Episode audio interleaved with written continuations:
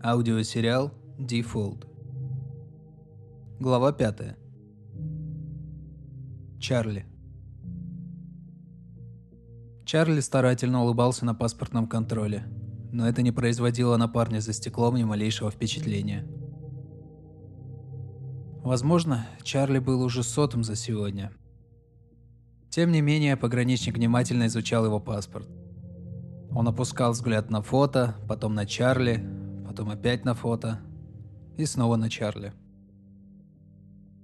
Потом просканировал паспорт. «По делам?» – вдруг спросил пограничник. «А нет, не по делам. У вас хороший английский». Чарли снова оголил зубы. Безуспешно.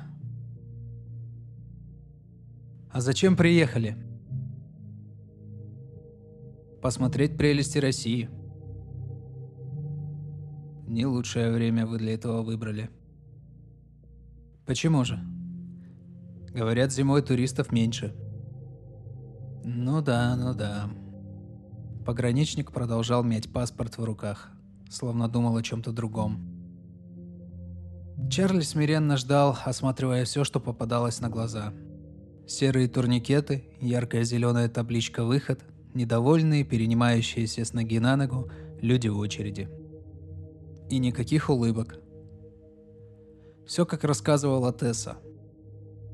Когда-то ей тоже довелось побывать здесь. Ей даже понравилось. Тесса частенько вспоминала Москву и тоже пугала его зимой. Раздался шлепок. Чарли даже вздрогнул. Офицер просунул паспорт под стеклом. «Welcome to Mother Russia», — с нарочитым акцентом произнес он. «Спасибо», – не растерялся Чарли и снова попытал счастье с улыбкой. Напрасно.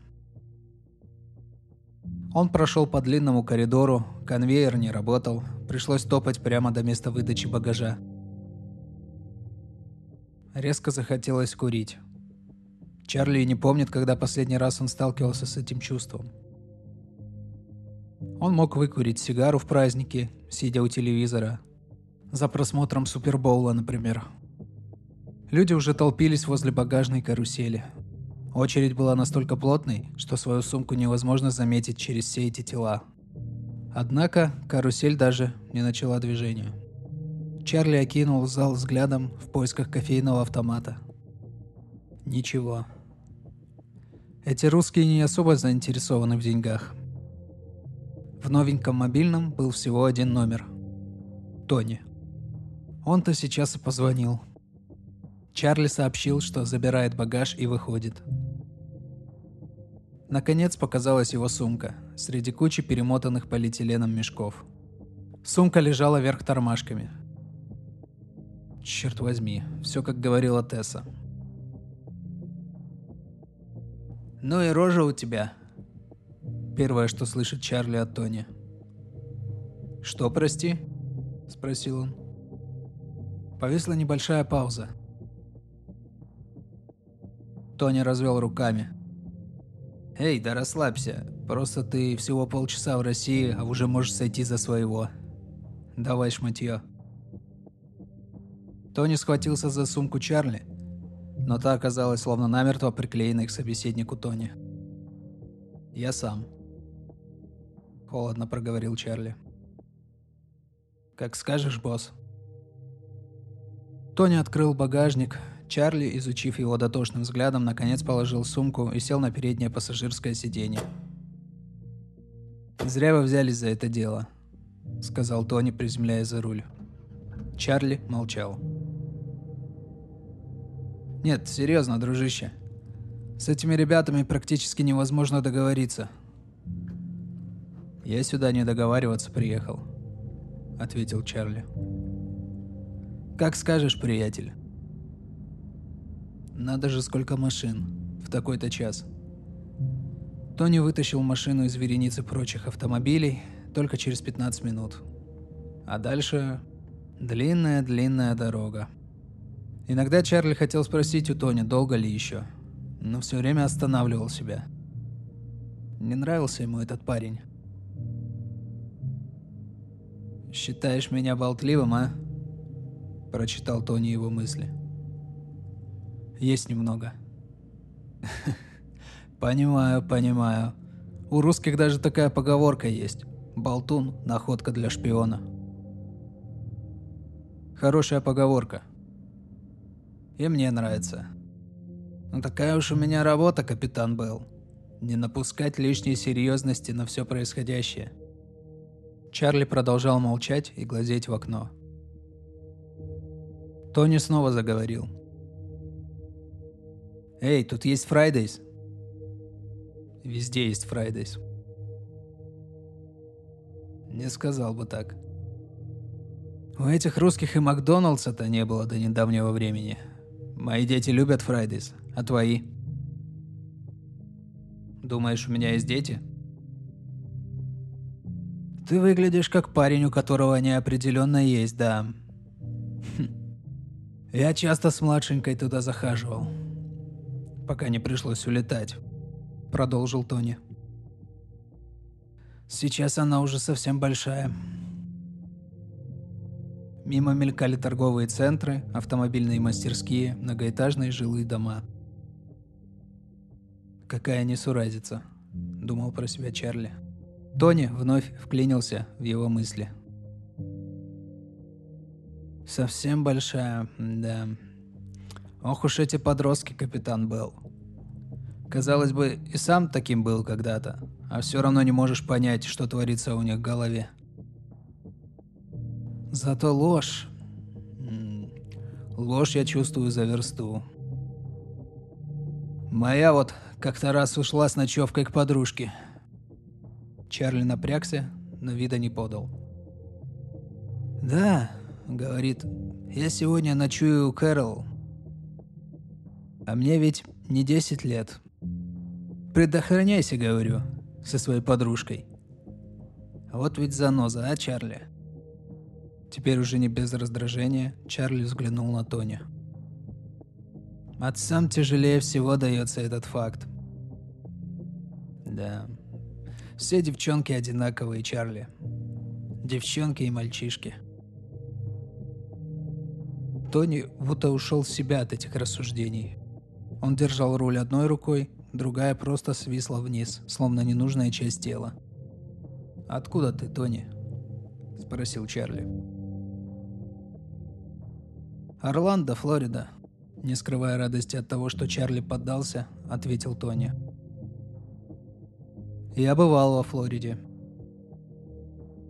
«Дай угадаю. Возил детей в Дисней Ворлд?» «Куда ж от них денешься?» «Это точно, Чарли, это точно». Судя по всему, уже начался город. Мазда Тони медленно тащилась в пробки с остальными тачками – «И часто тут такое движение?» – спросил Чарли. «Тут другого не бывает, мужик. Вся жизнь – это чертова пробка перед смертью, а?» «Все, что угодно можно сравнить с жизнью», – ответил Чарли. Он не мог даже представить, что дорога из аэропорта может занять столько времени. А движение? Неужели это все один город? Они подъехали к отелю. Тони вновь попытался схватиться за сумку Чарли, но тот перехватил ее. «Вам должны были запретить брать с собой пушки», — улыбнулся Тони. «Я и не брал». Отель казался вовсе неплохим. Просторный холл, внушительный ресепшн, красивые девушки у стойки — Одна из них быстренько оценила Чарли взглядом и тут же поприветствовала на английском. «Добрый вечер». «Привет», — ответил Чарли, протягивая паспорт. «На мое имя должен быть забронирован номер». «Минуточку». Девушка открыла паспорт и принялась стучать по клавиатуре. «Да, мистер Джонсон. Номер 34. Это на третьем этаже. Прошу вас». Она вернула паспорт и протянула пластиковую карту. «Спасибо. Пожалуйста». «А где у вас тут можно выпить?» – спросил Тони. «Наш бар открыт до часа ночи. Слева и справа от входной двери в нескольких метрах имеется два ресторана». Спасибо, дорогая. Девушка лишь улыбнулась и проводила гостей взглядом. Дамир. Дамир открыл глаза в небольшой светлой комнате. Он слышал характерное звучание аппаратов, стоящих возле больничной койки. Точно в фильм попал. Дамир прислушался. Тишина. Казалось, что кроме него тут больше никого нет. Дверь находилась совсем недалеко, но за ней тоже ни звука. Сначала ему хотелось встать. Мышцы затекли и гудели. Сколько же его не переворачивали. Дамир решил, что не будет отрывать от себя все эти провода. Пускай все пойдет не по сценарию. Он смиренно лежал, глядя вверх. Уши напряженно вгрызались в тишину, в надежде услышать хоть один посторонний звук. Дверь внезапно открылась. Ну, наконец-то. В палату вошла медсестра. Увидев пришедшего в себя Дамира, она улыбнулась. Уставшее лицо ее выдавало изнурительную работу – «Вы давно пришли в себя?» – спросила она. «Минут пять как». «Как себя чувствуете?»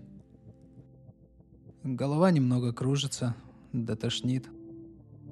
«Это нормально». Она поправила подушку и продолжила ходить вокруг койки, помогая Дамиру размять руки и ноги.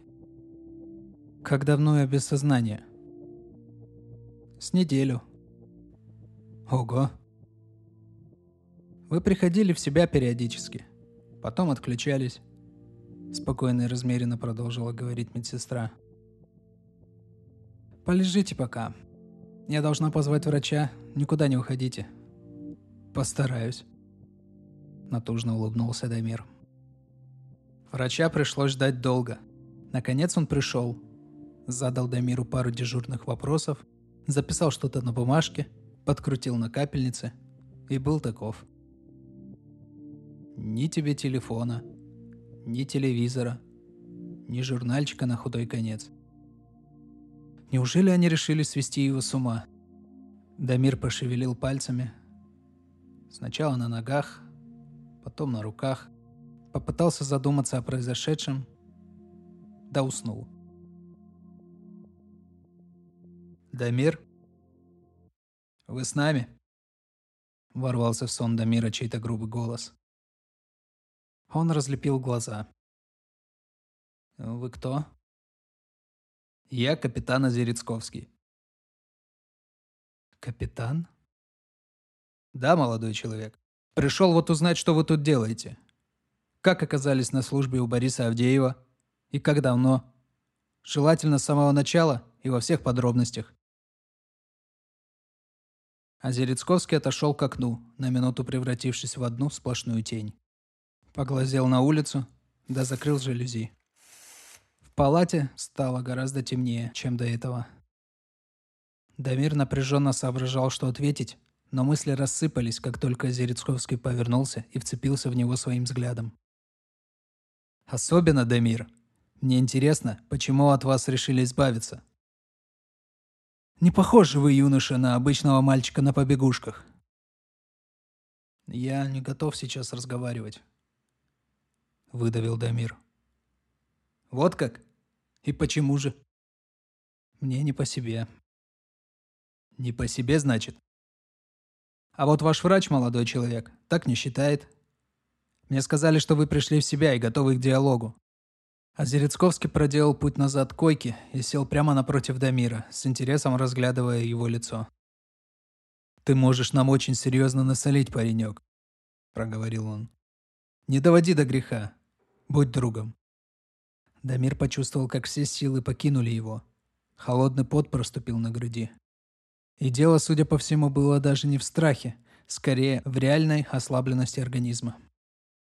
Дамир не мог вымолвить ни слова, хотя и задуматься над тем, что надо сказать, совсем не было сил. Все, что он мог сделать, это отвести взгляд от Озерецковского на потолок. «Ну что ж», — хмыкнул капитан и выдержал театральную паузу. Тебе повезло, что сегодня я в чертовски хорошем настроении. Я дам тебе денек, пожалуй. Нужно же все обдумать, да? чтобы ни о чем потом не жалеть. Он похлопал Дамира по ноге и осклабился. «Полежи, отдохни, поглазей на санитарок. А завтра с новыми силами все расскажи дяде Сереже, чтобы не злить его». Капитан несколько секунд не сводил взгляд с Дамира, а потом удалился звонкими тяжелыми шагами. Было слышно, как он уходит даже сквозь стены. После недолгого сна Дамиру даже удалось поужинать. Что это за еда? Пожалуй, лучше не думать. Мягкая, почти жидкая. Вполне логично, что ничего другого в его состоянии не позволено. Да и были времена, когда он такой-то пищи не мог себе позволить. Большую часть жизни Дамир провел в детдоме.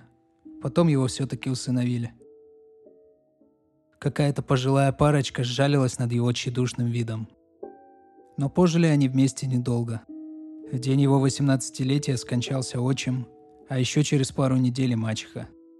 Они были хорошими людьми, да и Дамир не успел их ничем обидеть.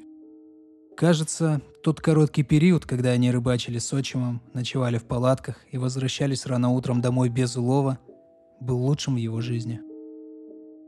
У мачехи были родственники в Германии – так что Дамир видел Гамбург и Мюнхен, несколько часов гостил во Франкфурте и даже успел посетить Фрухткастен в Штутгарде. Очень был одержим музыкой. А вот до Берлина Дамир так и не доехал. Мачеха... Хотя почему он так их называет теперь? Мама. Мама собиралась посетить столицу Германии. Не сложилось. Дамир, к собственному удивлению, поступил в местный университет, получил место в общежитии, а немецкая родня периодически присылала деньги, не переживая за проценты на конвертацию. И к чему он в итоге пришел? Вечером врач снова посетил Дамира. Сделал очередные пометки на бумажках, да разрешил пользоваться мобильником – Дамир долго думал, стоит ли кому-то звонить. Ни одного пропущенного. А те, что были, от Бориса. Пару недель назад. Конечно, шеф не был записан в его телефоне. Номер вообще не определялся. Дамир скривился, вспоминая кусочки мозга, разлетающиеся по всей комнате. Потом он залез в браузер, принялся читать последние новости – Лишь на одном портале парой строк была упомянута произошедшая перестрелка. И все. Голова закружилась, руки ослабли. Дамир отложил смартфон и принялся рассматривать потолок. В комнате стало совсем темно. Завтра придет этот Озерецковский, и ему нужно будет что-то говорить. А может придет еще кто-то. Скорее всего, когда Дамир выберется отсюда, ему нельзя будет рассчитывать на свободу. Путь ему прямиком в тюрьму, если он уже не в ней.